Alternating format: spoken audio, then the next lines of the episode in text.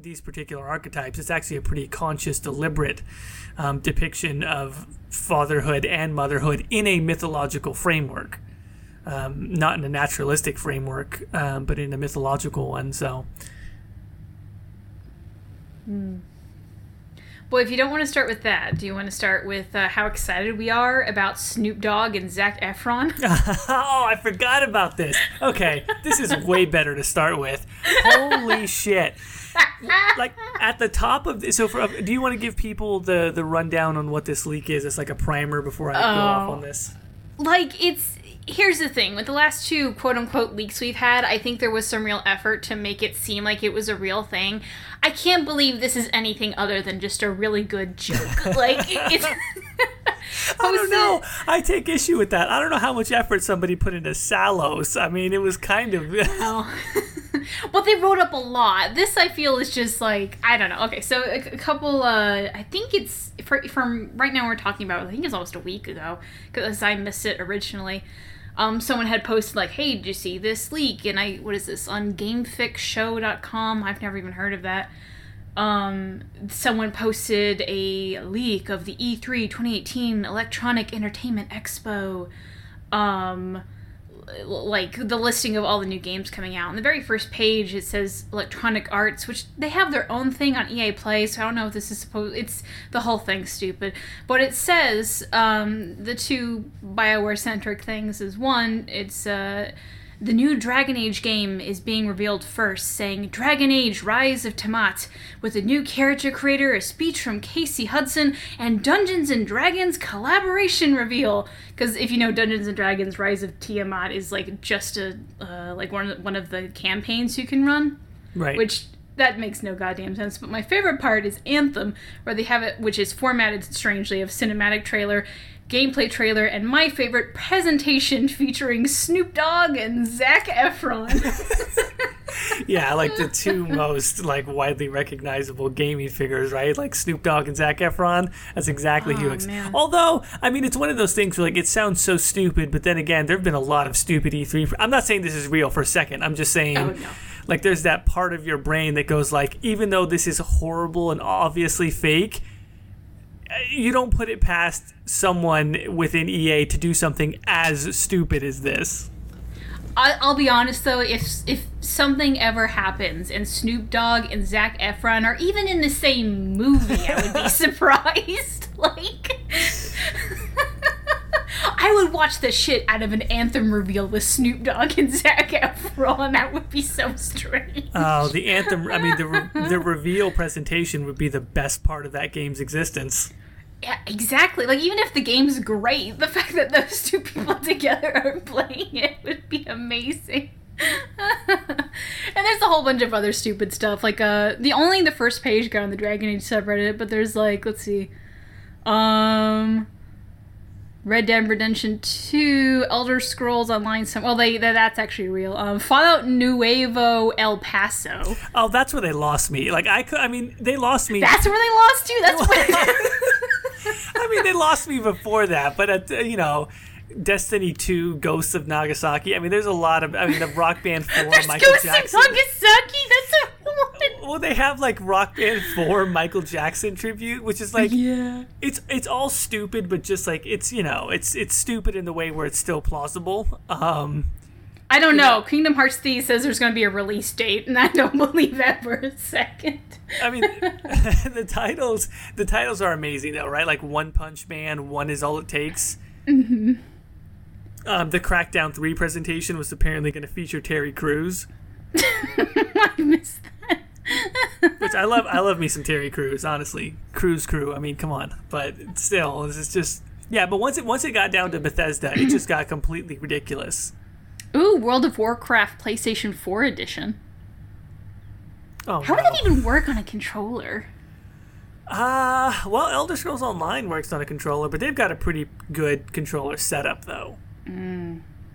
uh, yeah, once it got down to Fallout Nuevo El Paso, and then right underneath that, a Morrowind HD remake, I'm like, okay, time out. Like, we just overloaded the stupid meter. Like, you're going to have to dial some of this back. Uh, anyway, so that that was the. What I don't get is that like I saw someone on Tumblr going like, "Oh my god, is this real? What's Tiamat?" I'm like, "No, guys, no." How can you believe? Like, if nothing else, if you don't know anything about gaming, who would have Snoop Dogg and Zac Efron Oh, wait. Together? I didn't even keep scrolling down. If you keep going down to Sony, they have Heavy Rain 2 Children of the Origami Killer. Oh man. Soul Calibur 6, uh, exclusives, Cloud, and Tifa. This is great, man. Oh boy. Anyway, Jordan, what do we want to talk about today? Um, we've decided that we wanted, to, appropriately enough, as we start off bashing uh, the fake E3 presentation, uh, that we wanted to start off talking about uh, major trends in gaming and potentially how they might intersect uh, with BioWare. So the because my husband right now is playing a battle royale game. Uh, battle royale games. I I didn't expect that one to be huge, but holy shit, it's everywhere now. Yeah, we're starting on the exact same space, and I mean, if people don't realize, we sort of semi-plan the episodes, but we don't ever go into, we don't normally go into too much detail as far as exactly what order we're going to go into things. But I did mm-hmm. have that at the top of my list. was battle royale stuff, and I'm gonna sound old. I'm gonna sound like somebody who's just sound, you know, maybe I want things to be that they used to be. I'm just not a fan. I don't play Fortnite. I don't. Uh, I don't get down on PUBG. I even in my one of my latest videos, which I was talking about Skyrim, I sort of very quickly slipped in a little a little jab towards PUBG because I just don't find them to be very substantial or very compelling video games in general. I know I might draw a lot of ire from it. It's not even just the fact that they're narratively lacking. Um, I find I find the device that they're using from a gameplay standpoint to be sort of one note. It's like I get it, you know, you're being forced into a smaller and smaller area, and you know you're picking up weapons, but it's like that's not particularly anything new. Um, some of the construction stuff and like the building aspect of Fortnite, I guess, is unique, um, but I don't find it compelling. Very, I don't find it that interesting. And so I don't know. Do you do you uh, play any of these regularly? Oh god, no. I hate those type of games. But my husband and his friend, well, our friends, I guess, play it like every night. Like it's it's that and um oh fuck, soccer cars. Soccer cars. What's that called? Rocket League. There we go. Rocket League, yeah. Yeah. Um it's it's I it's interesting to hear them play it because they play it so often, but they all hate it just because it's Uh, really though like they hate it because like the, the way the game is made it's super buggy um they keep complaining that I, I guess like when the servers go down it goes down at like uh, the peak gaming hours for america because it has a huge audience overseas so they cater to the audience overseas so they get shafted all the time But it's such a typical response, though, because I mean, I had my days of being really hardcore into Halo 2 and Halo 3, Mm-hmm. and then, yeah, Bad Company 2 for a little bit. And that just seems like a typical thing when, like, the most hardcore fans, like, quote unquote, hate the game. Like, we spend our time playing it and then complaining about it the entire time. it's it's amazing how much they say they hate it and like they just get so angry at it sometimes and then they just keep going back i don't understand that mentality like i can't think of a game that i've played so often but just genuinely hate and like they keep looking for a new game to play but then they always just go back to pubg and rocket cars rocket league I, i'm old i don't know what this is called anymore.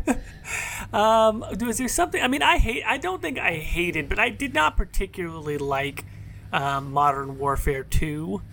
Um, But so many people that I knew at the time played it that if you wanted to play something with people online, what people wanted to play was Modern Warfare Two. yeah And and I feel like a bit of that is where PUBG and Fortnite is at, where they've become like the MySpace or I mean potentially Facebook, I guess, but um, assuming there's some merit to Facebook where there wasn't with MySpace, they're like the MySpace of video games now, where it's like you're there because your friends are there, whether you want to be or not. That's a really good point because I know they like a lot of times will say like, "Oh, this really older like this older game was cool and it's on sale now," and they go online, but like there's nobody on it, so like, they don't end up playing it a lot. Even though they like the game better, it's just there's no one to be against them, so there's really no point. So I I I, think this yeah, like exactly what you said. This is exactly what's happening with Fortnite everything because Fortnite is everywhere. Like It's my huge. hus- yeah, my, my husband's boss's child is obsessed with it, and that's all he talks about. Apparently, he's a Fortnite streamer, which is really cute. he's like, I, he's I don't know, he's probably like early teens. So I just can't imagine like little kids streaming this. I don't know. That's a weird territory for me watching little kids stream, but. I mean, even if someone's never played Fortnite, like you cannot escape the effect of it, the memes and the gifs and everything. Where like, I'm not saying that there's no value to to the to the setup of the of the gameplay structure. I can see how that would be compelling. And oh, by the way, I think Rocket League is actually fun. I think it's good fun. It's not anything I would play for a significant amount of time, but it's pretty nice. You know, it's pretty good, mindless fun. Um, and, and, and also, I mean, just on this on the aspect of it as a trend, um, it's clearly growing, right? Call of Duty just announced no single player um, for the first time ever in the franchise. Um, so the next Call of Duty Black Ops game will not have any single player, and it will be online only, and it will it will include a, a battle royale component. Um, That's huge. I mean that that's something where you know Call of Duty has been a staple of the industry as a whole, primarily known for um, for multiplayer. But you know Call of Duty Two, uh, Modern Warfare, uh, maybe Black Ops Three, if you if you're favorable towards it, uh, they, they have had some memorable and and pretty um, worthwhile single player campaigns. The fact that they're abandoning that in favor of this sort of uh, model is pretty significant.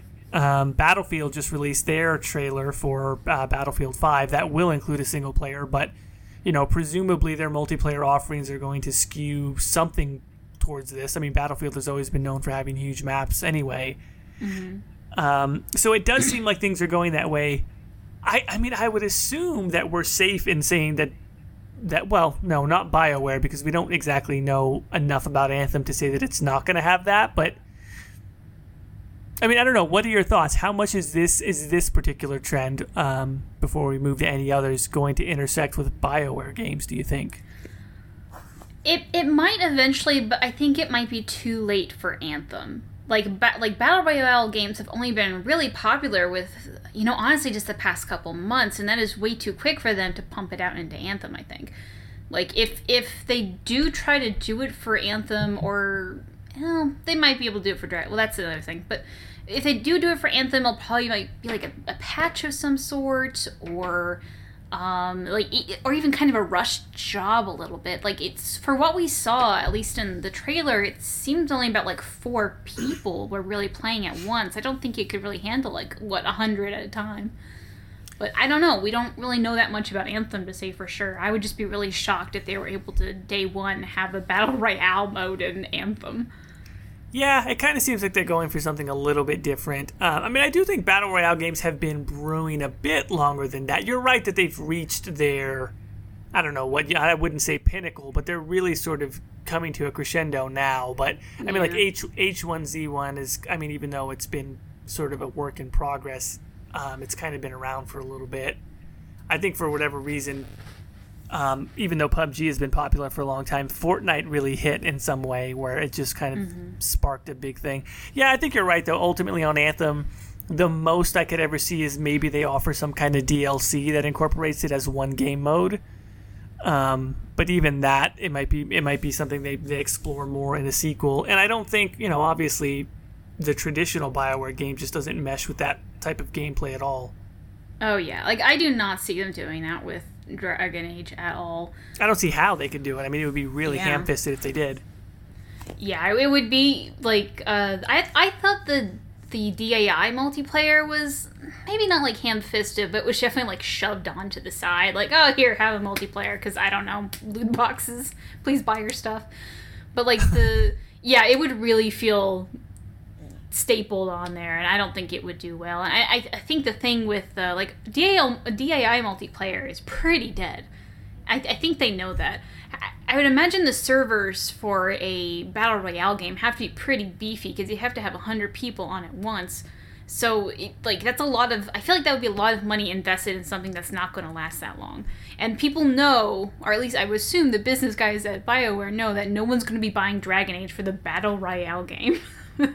and by the time Dragon Age comes out, it might actually have already been a fad and over with, so there's really no use for them building it. But.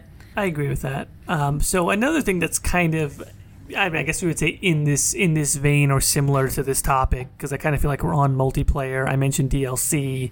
Mm-hmm. Um, there's definitely been a more long term trend towards games as a service, or at least that's the vernacular that's become popular now. It's certainly the one that EA uses is video games as a service or live services. Uh, games have moved more towards a continual stream of content being delivered through DLC, and of course, um, what has now become sort of a dreaded term of microtransactions, more specifically mm-hmm. loot boxes. I mean, EA's EA's business model is, you know, really built heavily around live services. So, what do you think the the next or sort of the future is going forward for this? More of it, less of it? I don't know. I I forget even where I was listening to it or reading it or even what I how I came across this information, but just it's it's video games are a lot more expensive to make, but the price of video games hasn't changed that much. Right. Yeah. So it's they have to make their money somehow. And I'm and I'm not saying that like, oh, EA's destitute. We need to give them more money for things to survive. It's it's I think you were even talking about this. It's like to to make such big budget games, they need they don't need to make a lot of money. They need to make a shit ton of money. Like they need to make all of the money for yeah. even make a profit, and to even do buy like um something. Some, oh, I have such a bad memory. I can't remember who was talking about it on Twitter, but one of the Bioware devs on Twitter, um, someone was saying like you know the big bag EA bought Bioware, and he was saying like, well, yeah, we may not like EA, but they saved us. They saved Bioware from going under. If they didn't buy us when they did, we would have just gone under. And this was before. I think he didn't maybe like uh, when when did they buy Bioware? Was it after Origins came out or before? Uh, no, it was before. It should have been uh, around 08, give or take. Okay, so yeah, like I, I don't know. I don't. I don't hate the idea of games as a service, but I think there is definitely a right and wrong way to go about it. And like uh, the, I always get it wrong. Is it Battle. It's not Battlefield. It's Battlefront. Star Wars Battlefront. There we go. The the way Battlefront handled it, that was obviously wrong. But I, I think kind of going on to like how the the DAI multiplayer did, where it was like it was optional to buy it. You can grind for it if you want. Grinding was it grinding for it wasn't so bad, and a lot of it was cosmetic anyway. I think that's the best way to go for it. So I can choose, and I don't feel bad not choosing. At the same time, though, do you actually get a lot of money from that? It's I, feel like we're in this awkward stage of gaming right now, and we have to find a better solution because so far nobody's happy. right. So. Um, so I think one thing that's kind of worth talking about as far as this as a trend is that it has been going on for a long time. I do see it continuing, and I see it as being really sort of inevitable. Uh, and the reason why I see it as being inevitable is, is for some of the reasons that you mentioned. And this is something that I've been harping on for a long time, which is that the $59.99 price point has been around a lot longer than the $49.99 price point was around. Um, I actually don't even remember the specifics of when games started costing $14.99, but let's put it this way. Um, the Xbox 360 launches around 2006, which is now 12 years ago and that's when games started at $59.99 like it's been 12 years of that price point for a base game.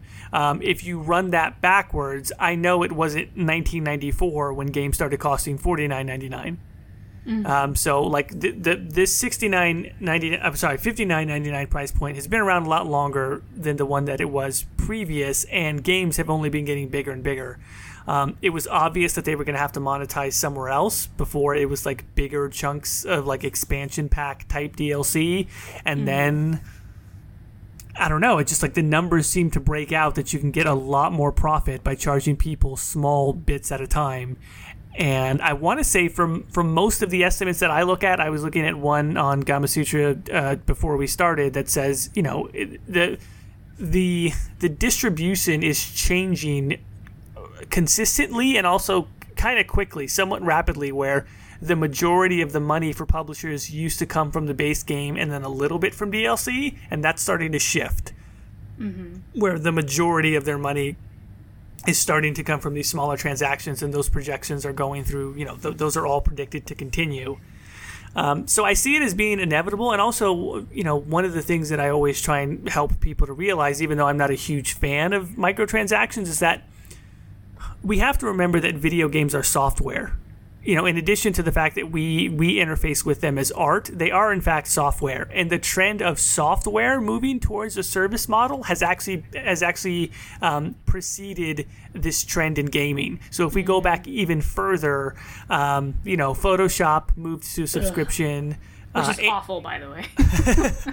uh, I use GIMP, just so everybody knows. Um, and most antiviruses you know have, have been on a subscription uh, model for a lot longer. And of course just a few years ago even uh, on the enterprise side microsoft uh, and microsoft office suite uh, moved to a subscription model. And it makes sense from a purely uh, economic and technological standpoint because our expectations as consumers sort of changed um, because of the internet and because of the fact that we're connected all the time, we expect at the very least fixes and patches and and sort of like maintenance type stuff to be li- to be delivered to us constantly. And then also gamers are sort of expecting content. So as much as I don't like loot boxes as a particular type of DLC, we have to expect that our appetite, so to speak, changed as consumers, and so the business model really couldn't stay the same and remain profitable. Mm-hmm. Part of me also wonders, like, I know everyone hates microtransactions. We're not fond of it either, but in doing so, it also keeps like, if let's say they go the other route, and then now buying the base game is like a hundred bucks or something like that. Now yeah. everyone has to pay a hundred bucks, you know, for for Dragon Age Four or whatever. Which I mean, like, I would pay. It's expensive, but like, do you know how many hours I have in just Dragon Age Inquisition? Four hundred and fifty. Not even close. It's it's close to a thousand hours. Oh like, wow! Look at you. You're a champ. Yeah. I will say there is some of that where I um uh, all of my you background footage is from Dragon Age Inquisition, so those hours count. But I do also play offline a lot, so I think it actually is put like legitimately almost a thousand hours of just playtime. Do you like? I put in six. Well, because I also about the DLC. Let's let's count all that. Let's see. I paid like a little over a hundred dollars just for Dragon Age Inquisition, and it gave me a thousand hours worth of fun. I thought that was, I think that's a wise investment, to be honest. You know, no, I, I agree with you. I like, I can't do the math to see like how much like how many how much money I was spending per minute of fun or whatever. But it's it's it's done me it's done me okay. So I wouldn't mind putting a hundred dollars into Dragon Age Four. But like some people don't have that money, so I guess in in a way microtransactions lets like the price point be lower. But then someone who wants to pay ten thousand dollars or whatever on his skin can do so so the rest of us can have it like the decent price point. So in like a way, it's almost like a charity service to the people who can't afford a more expensive game, which is a weird way to word it, and I feel like he's almost apologizing for, for microtransactions. Well, but they're, they're subsidizing the process on yeah. the backs of people who just don't have any impulse control and have way more you know uh, disposable income. I guess like just like those heavy buyers. But but I have met people who don't have the disposable income but still buy a, a way too much microtransactions because there is that little gambling component to it. So it, it's I don't know. I almost feel like it is this weird ethical place in a way. It is. Well, I mean, we shouldn't. I mean, we shouldn't. I mean, we're talking about trends, but this is a trend, mm-hmm. and so we shouldn't. Yeah. We shouldn't skip over that, right? Like, sir, we, and we talked about it at one point at length when we talked about Hawaii, and mm-hmm. I don't. I don't remember the one European country that had introduced some legislation around it, but I mean, certain certain um, municipalities, countries, states have taken some legal action, and I want to say that I saw a story recently that said that one of those measures had passed um, in one particular country outlawing loot boxes. I want to. It might have been Denmark. Um, we can always check um, to make sure we include a link, like we did last time, actually. But, yeah. Um, yeah, I, am a little concerned for it. Not so much with adults, because I'm a I'm not a big fan of of you know legislation for things that really should be impulse control on the part of the individual. Do you know what I mean? Like I think gambling should be legal, and I think that people who are stupid enough to waste all of their money gambling um, have, have have succumbed to their own folly.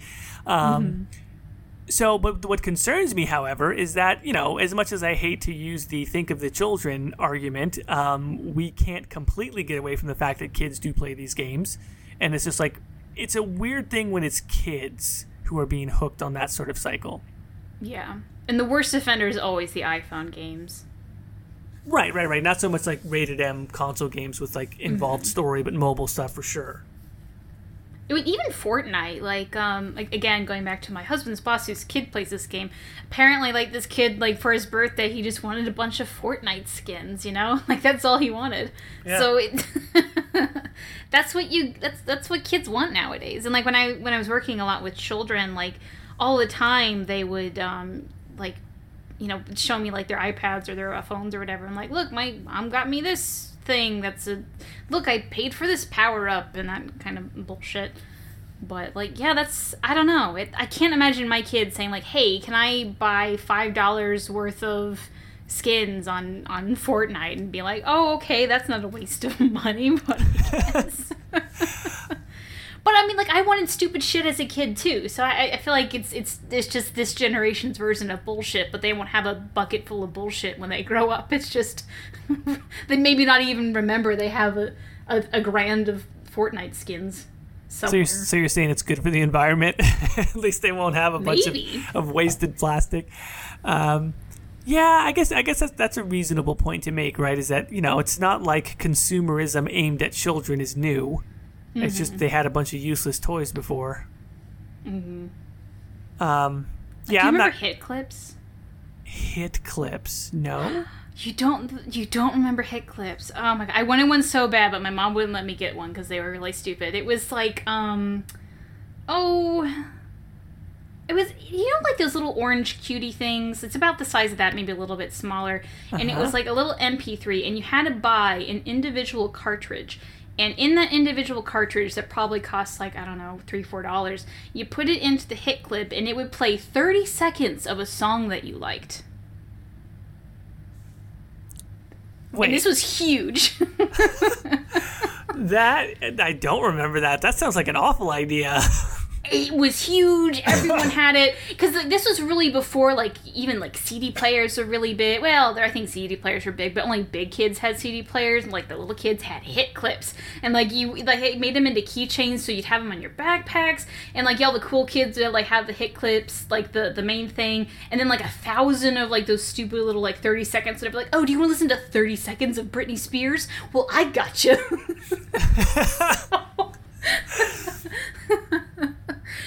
my bullshit and like when I was a kid. So like it's it's it's always been like that. It- so I I feel like I can't complain too much about like that type of stuff. So I don't know. It's No, that's weird. ac- that's actually an oddly salient comparison. At first, I was just like, "What does this have to do with games?" But you're right. Thirty seconds of Britney Spears is the equivalent of a sh- of a shitty Fortnite skin. yeah. There you go. Like that's an oddly like a, that's a that's a really good point uh, comparatively to make. Um, so I mean, I. I I guess what I, we're both kind of like agreed on the fact that like this trend is happening, it's continuing. I think that there is a good economical reason for it to happen, um, as far as what what our expectations are now as consumers, as far as how much content we get. Um, I do want to say quickly when you mentioned that a hundred dollar, like what if Dragon Age Four was a hundred dollars, um, I would I would totally pay that also. Like if the, if the next Mass Effect, um, which like honestly at this point, like I just want to see another Mass Effect. if they if they charged three hundred dollars for the next Mass Effect, I'll be like, I'll pay anything to save it. um, you know, I'll even give you my firstborn. you know, like if they if they kickstarted Mass Effect, I would just be on the highest tier that I could be on, you know, and I could go and hang out at Casey Hudson's house for a week or whatever the top, whatever the top backer reward was.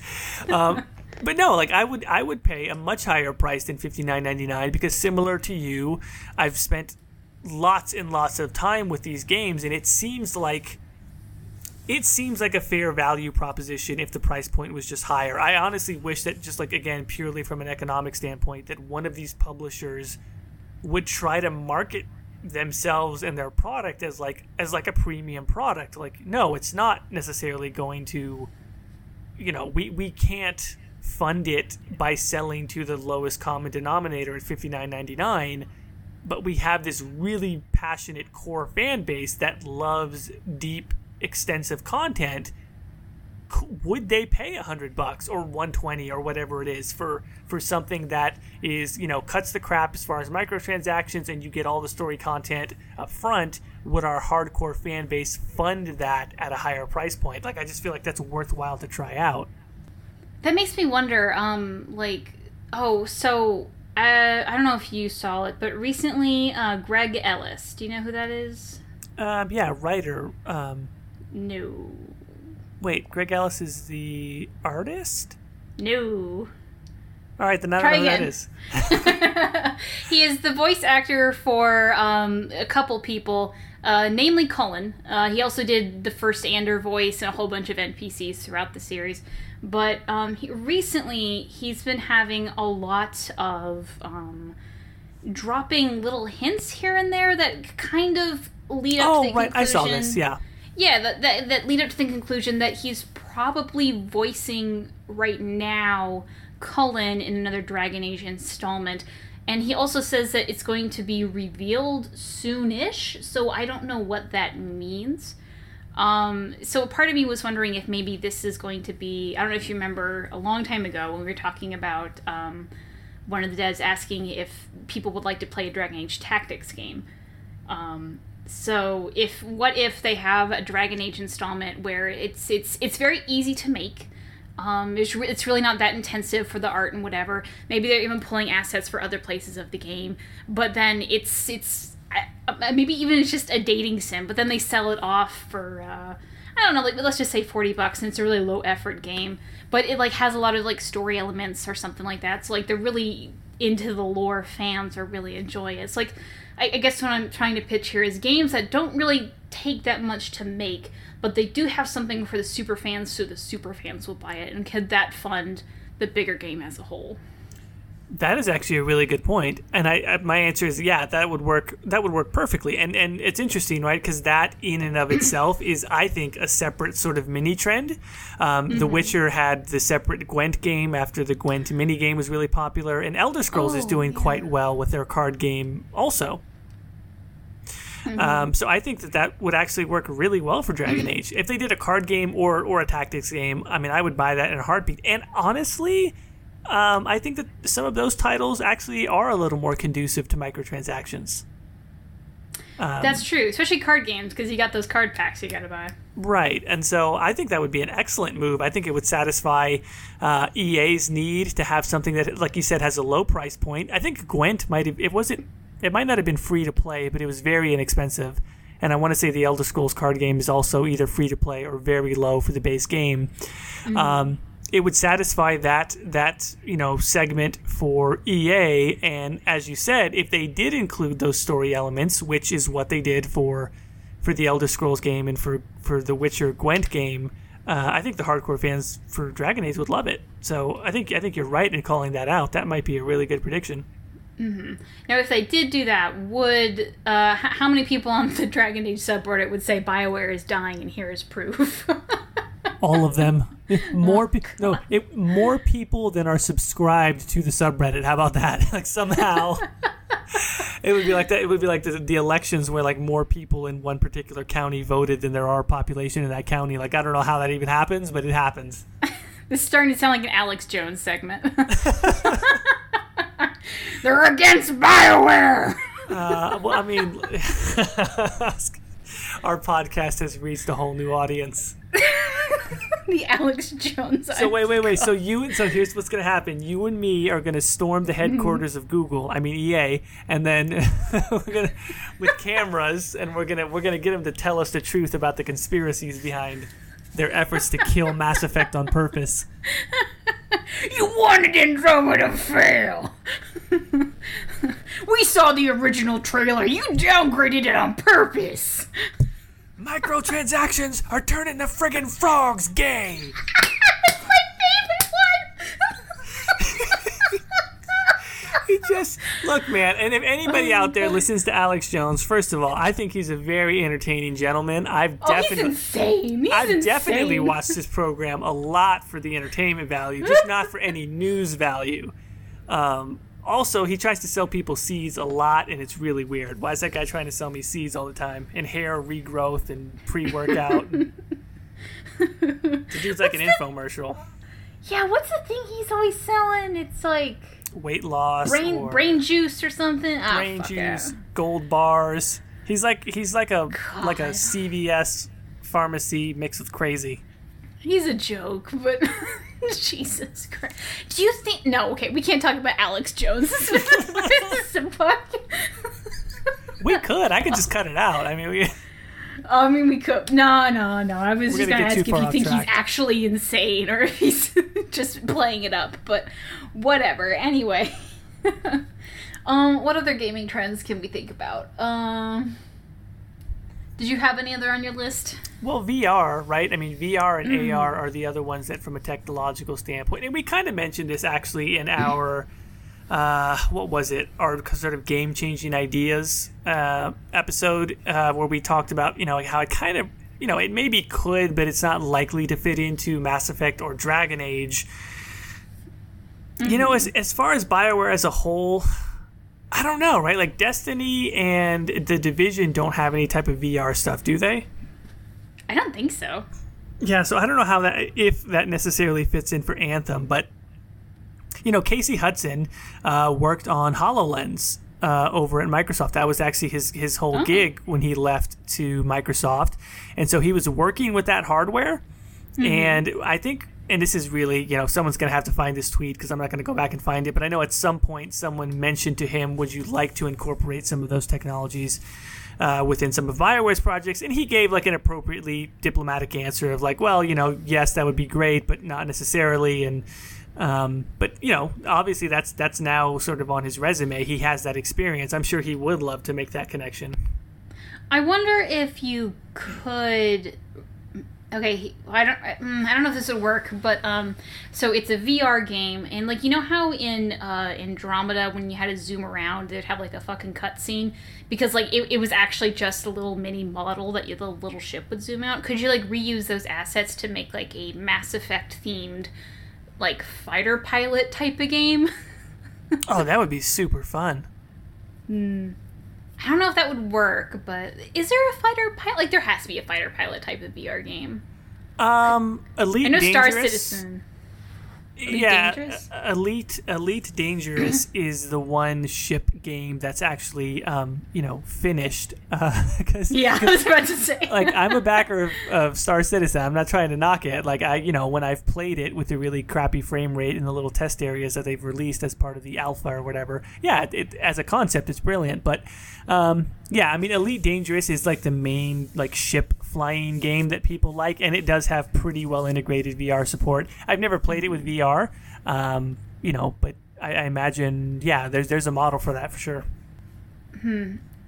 so I was um uh this is kind of jumping back a topic I almost feel like but uh the, we we mentioned earlier like uh what if they could do uh games that uh, were like really easy to make but still had microtransactions attached to it. I was it was actually the other day uh, someone had a question about do, do you know what the last court is for Dragon Age? Um, was that the text adventure? Yeah, on the keep. Yeah. Okay. the other day I was on it for some reason. someone asked a question, and I was like, "Oh, I should review that." So I was kind of playing the game again, and I didn't. I don't remember it having it, but that game has microtransactions. You can't actually. I out of curiosity, I, I clicked it. It's like how much is the conversion rate here for whatever it is to real money, and it's actually you won't let you do it anymore. But um, the, there there has been smaller Dragon Age say like there was a Dragon Age Facebook game. I think there was a couple of them actually. You got uh, Heroes of Dragon Age. Like to think they probably already like. Do you think Heroes of Dragon Age makes a lot of money? I don't know. Yeah, I kind of feel like they might have gotten on the tail end of Facebook game profitability in general. You know, like uh, for a while there, um, you know, Farmville and stuff like that was like breaking all sorts of records as far as profitability. And everybody said, "Well, this is this is the new platform. Facebook games are it," and so everybody rushed to get a Facebook game out. And then, uh, you know, predictably, that slope just kind of dropped off. Yeah. Do you think BioWare or maybe even just EA is really slow to get to those points because like I feel like um, with, with the you know the Facebook game, like you were saying, and like kind of the open worldness of Inquisition um, in, in Skyrim, and then now Anthem, it says like, oh, you know, it's kind of the Destiny clone. I feel like the Destiny style is kind of like a fading fad.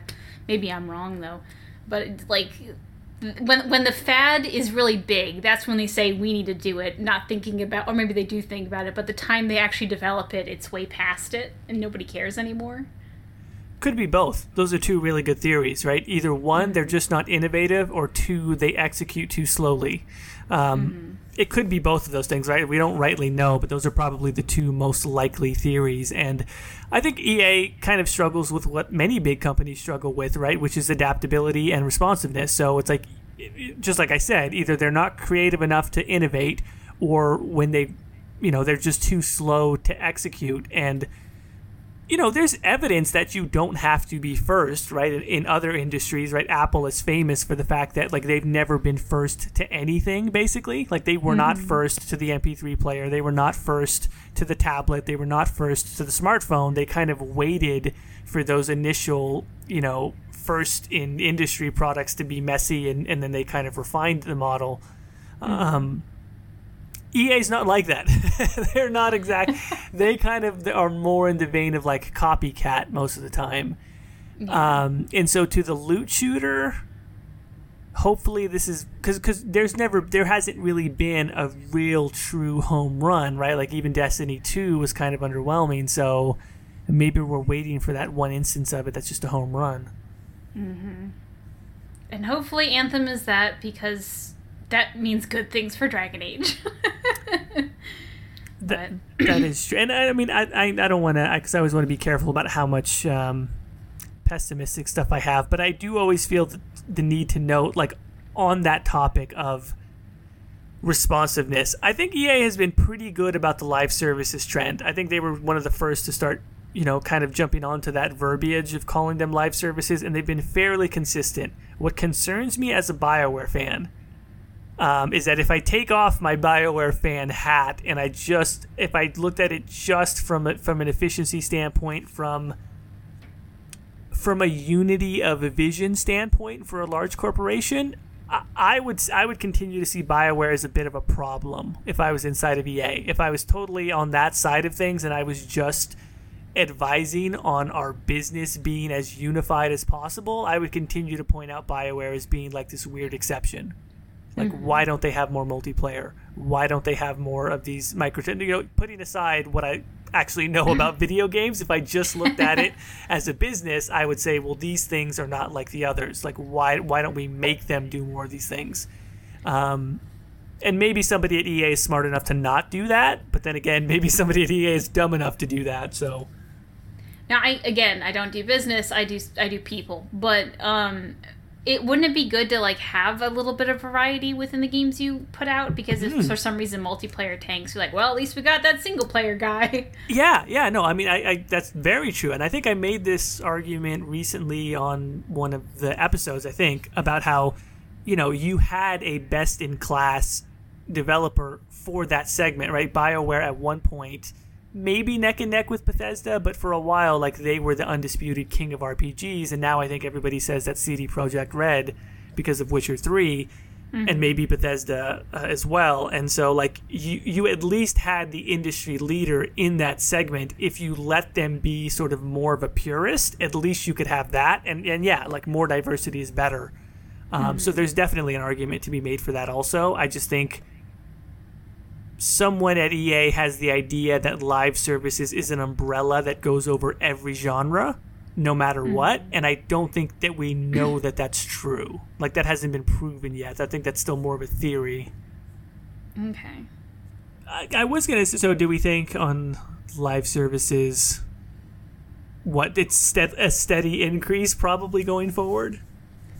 I would think so. Like I, they're they're trying to find a way to make games more profitable, and I think this is the answer as of now. I wouldn't be surprised if another model comes out, but like I don't think I'm smart enough to, to think of it on the top of my head or foresee it, or I don't really know much about money making things. Like I feel like indie devs could probably get away with um, like kickstarting projects and whatnot, so you get a little bit of crowdfunding. But like Bi- Bioware, like you might get a couple people that like like maybe us too, be like, oh yeah, we'll chip in some dollars. But like you know, the majority of people are like, this this is a big company. We're not going to give a big company money to kickstart a game we want. That's ridiculous, and rightfully so. So like it's I don't I don't really know what they could do other than that, you know. Yeah. Um, what other? What was there? Anything else trend wise that you were uh, that popped up for you? Hmm. Really, just everything I was seeing was battle royale. Everyone's worried about Dragon Age battle royale, which I think is kind of silly. But well, they'll watch watch me eat my hat. And I don't know. But Dragon Age Battle Royale sounds like a great April Fool's joke. That's as far as I ever see that going. Oh, that would be great. Keep, okay, keep this in mind. And next April Fools, we should have like just a little mini podcast. Like, did you guys hear they announced Dragon Age Battle Royale? And, but then, oh, we we could spin it out where it's like a, a dwarven proving, so it's like kind of that. Ooh, this would be good. yeah, and there, and there's lore there's lore breaking skins, so you can get like Mass Effect skins. Oh my god, Plant versus Zombie skins.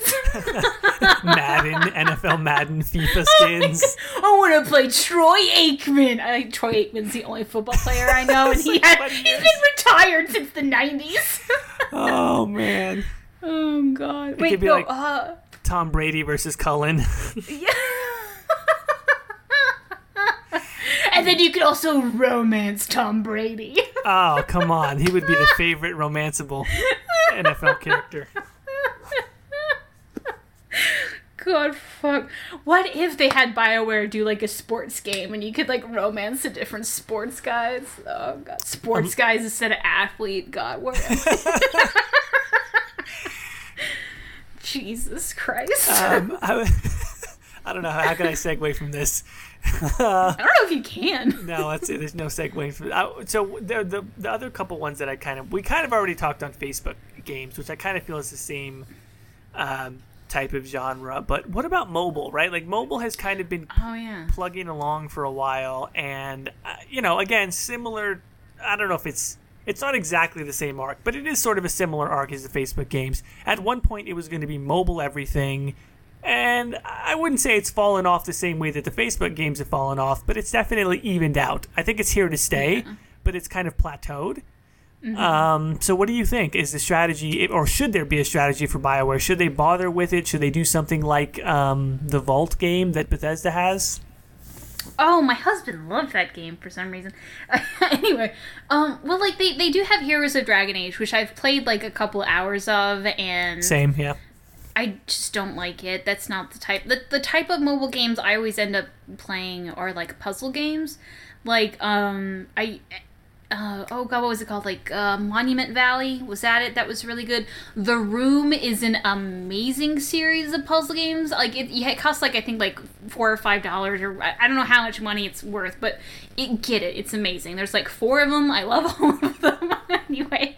But like puzzle games and kind of that sort of thing, I think is the only thing that really works well on mobile. And um, the in like I think the only exception to that, because I don't really count it as a puzzle, but like uh, there's there's a Sailor Moon iPhone game called Sailor Moon Drops, and I love it. it's basically just Bejeweled or Candy Crush. It, I hate Candy Crush, so I say Bejeweled. But in but it's it's it's very simple. Like oh, I got five minutes. I'll just pull up some Sailor Moon Drops, play a couple things, lose all my lives, and then I'm good to go. It's it's it's a very nice like quickly do the thing and I'm done. Um, the the things with like the room and like um, a couple of the other iPhone games I've played, you really got to sit down for a while and think out the puzzles. And I kind of feel like that way with with Dragon Age Heroes, where you really got to like sit down for a while and be like, all right, what's my strategy to defeat the guys? And it just, I don't know, I, I don't want to sit down and like, okay, here's my Hero of Dragon Age time. Like, the games I always play the most are going to be like, I have five minutes, what can I do in five minutes? And I, I really the classical games like that are like the the Bejeweled or like the Snake, you know, they're, they're really simple games. So unless they come out with like a Dragon Age version or a Mass Effect version of that, I can't imagine it doing like super well and it, it kind of plateauing like um, Animal Crossing Pocket Camp. Like I was really into that for like a week, and then I got bored because I couldn't just sit there for an hour doing Animal Crossing Pocket Camp. yeah, so. no, I, I'm kind of with you on that. Where like I like story driven games, and that's what I like BioWare for, but I don't necessarily know how they fit that mold into mobile. I'm, I'm kind of with you on like the puzzle games. Like, I really liked Super Hexagon, going back mm. a ways, Blek. Um, I loved, uh, uh, oh my god, you just said it. Um, well, uh, Monument Valley. Monument Valley, yeah, yeah. Monument. I loved Monument Valley. Um, Sword and Sworcery, I guess, had story element to it, although it was more minimalist. Um, but I like that also. I mean, I guess when I think Dragon Age, the the only thing I could think of that would work as far as melding puzzle and story is if you had a character that was like, you know, you had a little bit of a story in there, but you were primarily solving puzzles by going through like dwarven ruins or maybe like mm-hmm. elven ruins, and you just you came up with a bunch of different puzzles and then some short cutscenes. Um, or you know maybe like a city management slash castle defense you know, where you mm-hmm. had like a keep or a hold that you had to like upgrade and you could weave a story into that. Or if you did Mass Effect, it would be kind of cool to have a, um, not necessarily fleet to fleet, but like a ship management where you kind of like manage a little crew, upgrade your ship, that sort of thing. Mm-hmm. Um, those are the only types I can see where them where they could succeed in mobile. there was, um, and uh, do oh god, fuck me, what was it called? Astrariums. There we go. Um, that would make a great mobile game. If you from Dragon Age Inquisition, you know what I'm talking about? Oh, the the Astrariums, yeah. Yeah, yeah, like that. Like I know. I remember when Dragon Age Inquisition was like had a lot of people playing it. There was people asking like, "I've done all the Astrariums. Is there a game like this? Because I love this little puzzle game." And like, yeah, people were really. I, I can't remember what any of the uh, the clones of it were or games like it. But um, yeah, I think if they made a bunch of those and like you, you finish one, you get like a very small story behind it, like people would love that. So I would question mark. I would. I guess on those, I would just say I actually loved the Astrariums the first time I played. I want to say I've maybe only done them twice on all my playthroughs because I do mm-hmm. find them to like, you know, kind of break up the pacing of that game. But you're right, standalone, I would totally do that. Like you know, because you could do those somewhat quickly on your phone. Mm-hmm. Mm-hmm. Um, an- another. This is, I guess, kind of. Um, well, it is a trend. Again, I, I, see it as being more of a mini trend, but it's a, it's one of the only things that I'm going to mention today that's like a trend that I'm super positive about, and it's one that I think many of us never expected. It's like a real like, how the hell did this come back? Um, and that's CRPGs. And you mentioned, you know, crowdfunding and stuff like that. Like when Pillars of Eternity was a success, crowdfunding, and Obsidian got to make that game, and then Divinity um, uh, came out, and then Tyranny has had the success that it has. Mm-hmm. And then, of course, they just um, released what, like an actual expansion again to, to Baldur's Gate, right? Mm-hmm. Um, it, I mean, I see it as being super unlikely for BioWare, but could you ever imagine them doing like a separate Dragon Age game that's like a true legit CRPG in the in the vein of Baldur's Gate, Icewind Dale, all that stuff. Given that those games have now had a resurgence in popularity because of Pillars and, and then Divinity. Well, that's like that'd be a really good mix with the Dragon Age Tactics thing that they talked about. So like I I, I, yeah. I, if they came up with that, that would be my dream game because I love Divinity and I got to play the, the, the other ones just because I've been so busy anytime. But um, I, I think it would really fit with what they, they do naturally anyway. So um, yeah, I, I hope they do it. I just don't know if they will. Cause like it, Divinity, like I don't like it's sold well, but I don't think they made a ton of money off of it. You know. Mm, yeah. So I don't know. Yeah, I mean, Divin- I was also a fan of Divinity, but also, I mean, Pillars of Eternity 2 Deadfire just came out, and I do want to say on a side note, I did get it. I started playing it, although I will say, and this is like, you know, whatever, shame on me, I never beat Pillars of Eternity. Um, although I liked it, I just, I kind of stalled out on it because I started playing other things. And so I kind of tried to, like, you know, whatever, like read a story summary and then go into go into Pillars of Eternity 2.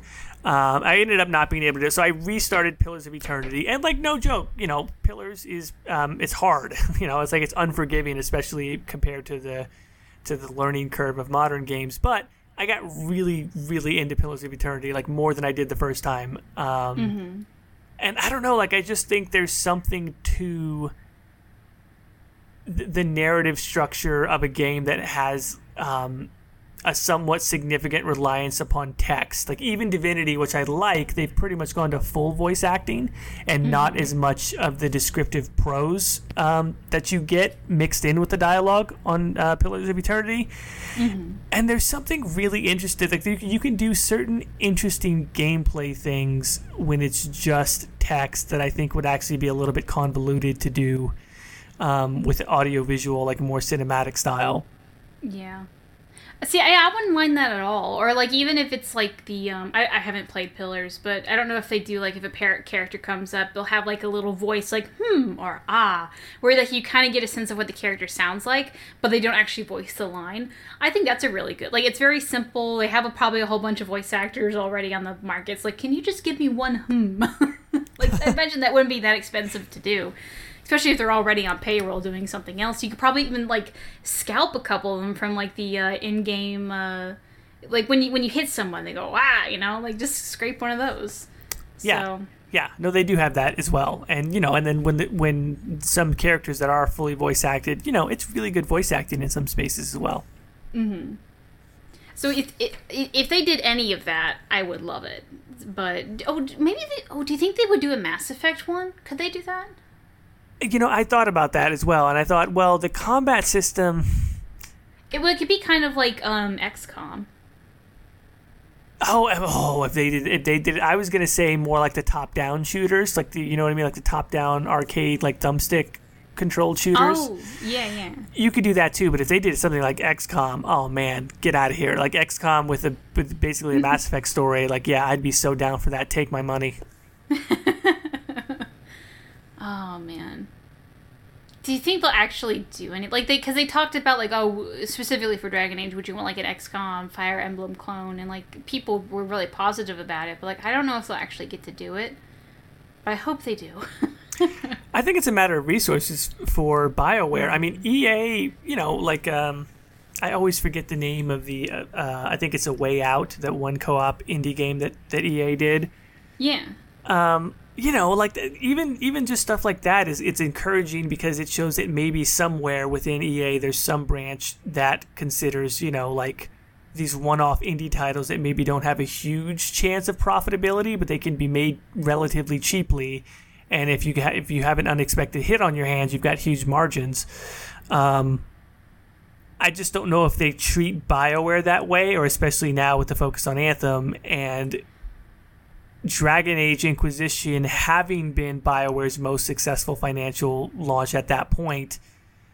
You know, do they see do they see Dragon Age as their sort of like Skyrim in waiting? Like they're expecting it to be a mega hit like that, and then Anthem is their mm-hmm. is their destiny. So it'd be nice if Bioware had the had the staff to spare, if they could, you know, carve off this splinter team to do like this crazy CRPG project for Dragon Age.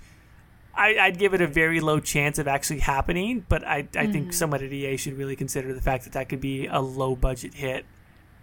Now I do wonder if um because this was poised when Bio whatever. This was questioned when BioWare Montreal was still a thing. I wonder if the closing of BioWare Montreal actually like hindered that in some way, even more so than it like you know, than not having enough time. Hmm. Maybe that was going to be their plan, where they had like uh, a like you know a Dragon Age headquarters, and Anthem headquarters, and a Mass Effect headquarters, and then like all three of them maybe like on the side work on that. I don't know. I don't know, but I mean, look, all they have to do, you, you hear like, you know, David Gaider and some of these other folks talking about how, like, in the old days, you know, everybody did everything. You were a writer, but you, like, programmed parts of stuff. It's like, man, it's like, just mm-hmm. give him an updated version of the Infinity Engine and give David Gaider, like, a 20 person team and be like, go, man. Like, what can you do in two years? well, he's off of Beamdog now. I wonder what he's up. to. Maybe he's just like relaxing and taking it cool. But like, yeah, he hasn't announced what he's doing next. I think so. I, I wonder if like uh, maybe he'll come back. I don't know. the biggest trend in gaming is BioWare writers leaving and coming back and then leaving again. Oh, please no. oh God. Anyway, Was is there, anything anything else else, uh, to touch on? I, I don't know. Yeah, I think I think those were probably the big ones, right? Like we knew it was going to be Mm-hmm. microtransactions, loot boxes, battle royale, and uh, you know some of these smaller ones. I'm glad we got to talk about as well. Yeah, I I got nothing. Like I like we I don't know if we cut all the part of us like complaining about tech, but after like we, we really struggled just to get this one working. I, my brain's kind of frazzled. Yeah, depending on how we cut this, um, people people may or may not know that this was a super hard struggle. It took us what 30 minutes to get started because of connection issues and hardware issues and things not working. yeah, and then like it's also not our usual time because I'm gonna be out of town, so it's super great. We got more things coming Uh, up, folks. Well, yeah. Uh, speaking of things coming up, we should talk about our one year anniversary. it is it is the impending. Uh, is impending? Does impending have a negative connotation? Right, Uh, impending doom. It doesn't have to. The impending good stuff. Yeah, impending good stuff. Um, it's uh, so the official anniversary is going to be June sixteenth, if I'm remembering correctly, and that's just the date when we released the first episode. Um, because E3, because right now what we're doing is we're doing two episodes a month. We're going to be kind of releasing our second episode of the month a little bit later, so we can get E3 coverage, and that one's just going to be about Anthem or whatever we feel like happened in E3. Um, and then after that, we kind of wanted to do like a live stream of, I think specifically, we decided it was going to be me playing uh, Mass Effect Andromeda, so you can hear us complain about it live. Isn't that fun? We're just going to continually reset that Andromeda counter back down to zero. yeah, like the whole thing is just going to be in the negatives by the time we're done with it. Um, may- maybe we can uh, see. uh, You're gonna have to load me up with some mods. Maybe maybe this is gonna be me trying to figure out like trying to get a writer I like. Maybe this is what this discover a self discovery. Oh. And like, yeah, if you if you have any questions you want us to talk about, come on in. We'll chat about it. Why I'm complaining about a video game? Like it's come on in. Um, Ooh, if I'm not having to play, if the if I'm not the one playing, if the listeners want to come up with a drinking game for me, oh no. we'll just see how that goes. yeah okay so you have to get alcohol prepared then um yeah we don't we haven't really settled on an exact time and date but uh, hopefully we will by the time this episode comes out so check the description and there should be a little box that says hey i'm the part where you have to read to get the time and date and we'll also like link to where we're going to be streaming um, but yeah, uh, just follow either me and Jordan on Twitter, uh, and uh, we'll keep you guys posted. So, I think with that, Jordan, where can they find your Twitter so they know where to keep you posted? Ah, they can find me at the Exalted March on Twitter, uh, the Exalted March on Instagram, and of course uh, the Exalted March on YouTube. and I'm Gilder Thalin on YouTube, Gilder Thalin on Twitter, and for some reason Reddit is Gillanon. I always get confused with the cheese. and with that, guys, Dareth shiral.